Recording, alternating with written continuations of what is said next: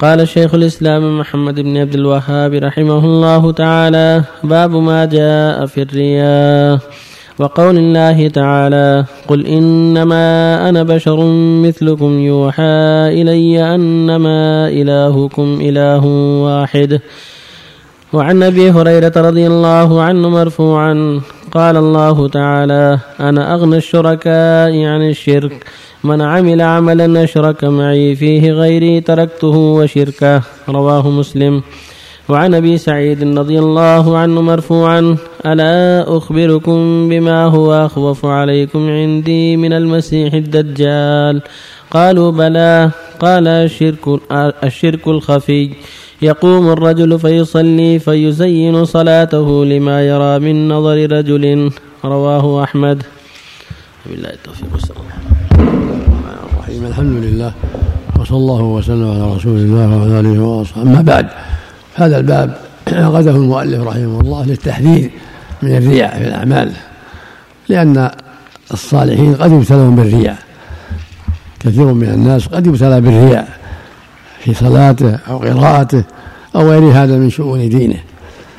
فالمؤلف عقد هذا لبيان تحريم ذلك والتحرير منه وأن الواجب على كل مؤمن ومؤمنة الإخلاص بالله في أعماله من صلاة وصوم وقراءة وغير ذلك وأن يحذر تشبه بالمنافقين في الرياء بالأعمال.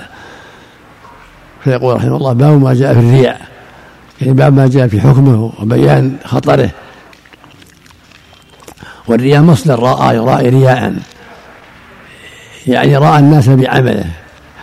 كأن يصلي الضحى أو شبه ذلك ليثنى عليه ويقال إنه يصلي.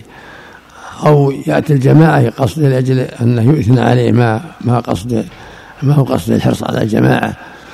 أو يقرأ ليثنى عليه. أو ما أشبه ذلك من من أعمال الخير. قال الله تعالى فمن كان يرجو لقاء ربه فليعمل عملا صالحا ولا يشرك بعبادة ربه أحدا. هذه عم الشرك الأكبر والأصغر جميعا. فالواجب على المؤمن أن يحذر الرياء في أعماله كلها. وتقدم في أول الكتاب قوله صلى الله عليه وسلم أخوف ما أخاف أن يكون الشرك الأصغر فسئل عنه فقال الرياء.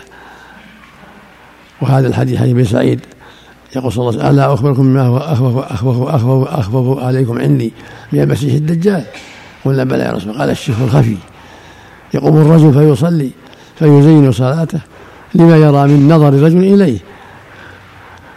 يحسنها ويزينها يقال إنه جيد وأنه يطمئن في صلاته وأنه ما قصده وجه الله بهذا إنما قصده يثنى عليه أنه يطمئن فيها وأنه يحسنها وهذا خطر عظيم.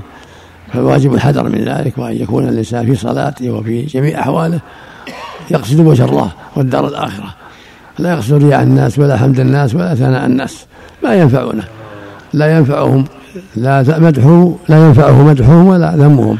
الواجب أن يكون عمله لله وحده سواء كان قراءة أو صلاة أو صدقة أو غير ذلك. يكون لله وحده جل وعلا. فمراءة الناس من الشرك الأصغر الذي يجب الحذر منه. نسأل الله للجميع السلامة والعافية. نسأل الله كالأعمال الصالحة. إذا ألجئ الإنسان وسئل عن هذا إظهار هذا. إظهار هذا. لا يكون في شيء من لا ما في إذا ما قصد الرياء ما في شيء. إذا سألها هل تصبر الاثنين أو الخميس؟ قال نعم. ما قصد الرياء قصد الخبر. نعم ورأيكم في. قول الفضيل؟ من ترك العمل نعم مو على خير قول الفضيل قول الفضيل ما هو على كل حال. والرد أحسن الله لا بأس. لا بأس. أحسن الله إليك سواء. يعني لا يترك لا يترك العمل لأجل الناس. يعمل ما شرع الله له ولا يبالي بالناس لكن لا يقصد مراعاتهم في اعماله الاخرى اما كونه يترك العمل لأجل لا يقال يراعي لا. يعني يصلي ولا عليه منهم. الحمد لله. يصلي الضحى ولا يبالي. يصلي النوافل ولا يبالي. يتهجد بالليل ولا يبالي. ولو قالوا إنه مرائي ما دام أنه يعلم أن الله أبرأه من هذا. وأنه ما قصد الرياء ما يضر كلام الناس. هل يحكم على شخص أنه مرائي أحسن الله عليك. ولا هذا شيء لا ما يجوز ما يجوز اتهام بالرياء ما يوجد اتهام بالرياء هو اعلم بنفسه هو أهلا بنفسه. الله هل يحكم يعني هل تبطل العمل؟ تبطل العمل لقارنه إذا صلى يرائي بطل العمل لقارنه صدق الرياء بطلت الصدقة بطل ثوابها يعني. يأثم يا شيخ؟ نعم يأثم. الشرك الأصغر يأثم. يأثم يبطل العمل. هل تجيب النصيحه في ذلك؟ إذا كنت تعلم ما في قلبه انصح. لا يعني وإذا كنت على ما في قلبه ظاهرا دائما يعني لا تنصح, تنصح عموما. إنه يجب الحذر من الرياء بس. ولا تقول فلان يراعي. إن ما تعلم ما في قلبه. كل تقول للناس اخوانك اللي تخشى عليهم ترى الرياء ما يجوز والواجب إخلاص العمل لله في قراءته في صلاته في صدقاته في عيادة المريض في كل شيء يقصد وجه الله. يعني من باب التناصح. أحسن الله اليك الرياء والإخلاص حكم حكم النوم في الباطن أحسن الله عليك. حكم النوم على الباطن أحسن الله اليك ما ينبغي. أو جاء في هذه لكن الآن ما أعرف حال أسانيدها جاء فيها النهي عن النوم على البطن.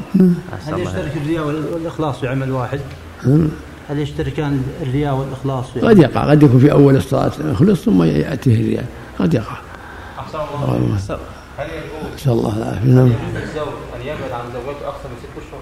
نعم. هل يجوز للزوج أن يبعد عن زوجته أكثر من ستة أشهر؟ يعني هو في السعودية وزوجته في مصر؟ هذا يختلف. على حسب الأحوال. قد يضطر إلى الزيادة وقد ينقص. ما في ما في شيء محدود في السفر. يروى عن عمر أنه كان يحدد للجنود ستة أشهر ولكن ما ما عليه دليل واضح يعني. الإنسان قد يحتاج لأكثر من ستة أشهر في طلب الرزق وقد يكفي شهران ثلاثة على كلها يراعي المصلحة. يتقي الله ويجتهد. فإذا كان يخشى على أهله لا يهم ستة أشهر. يكون عندهم. يعمل عندهم في بلدهم أو يذهب معه أو تكون مدة أقل من ستة كشهرين ثلاثة يتحرى لأنه أعلم بنفسه وأعلم بأهله وأعلم بخطر بالخطر. فلا يتحدد بستة أشهر ولا بشهرين ولا بثلاثة على حسب الأحوال. في المدارس في المدارس بارك الله فيك. في المدارس بارك الله فيك. بعض المدرسين يتأخرون عن تكبيرة الإحرام ركعة وركعتين حتى يضبطون الطلاب من العبث. فما الأفضل؟ لا الواجب أن يتقدموا على الصلاة. ينظمونهم قبل الصلاة حتى لا يفوت شيء من الصلاة. ينظمه قبل الصلاة. نعم. إذا كان المصلي نزغه الشيطان فصلى ركعتين الأوليتين رياء. هل يجب عليه أن يخلص ويغير النية في تبطل الصلاة تبطل تبطل. كلها؟ نعم. يبتديها من أولها. نسأل الله العافية. والقول هذا ضعيف اللي يقول يجدد نيته من الركعتين الباقية لا لا بارك الله فيك. الله العافية. ونفع الله بك. نسأل الله العافية. نسأل الله الخطر كبير. سبحانك اللهم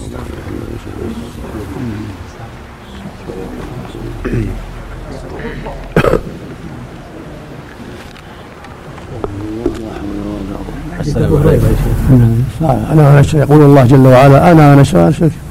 من عبد الله أشرك ما فيه غيري تركته هو شركا نسأل الله العافية. الواجب الحذر. راح البال إن شاء الله اسال عنه شيخ أحسن الله آخر مسجد في موضوع طارق السويدان. سمعت الاشرطه يا شيخ؟ ما بأس نعم نسمعها إن شاء الله.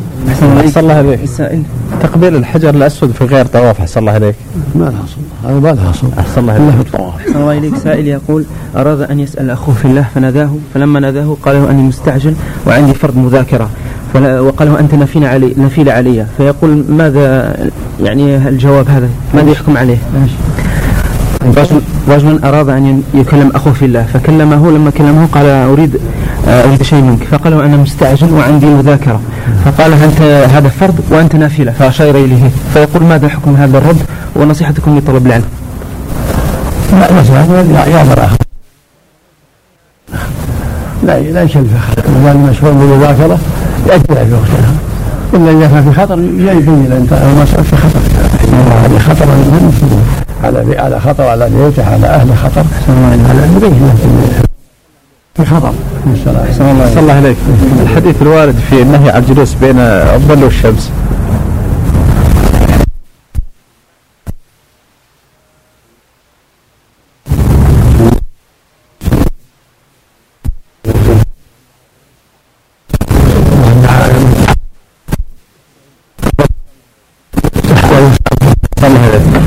حديث سويد بن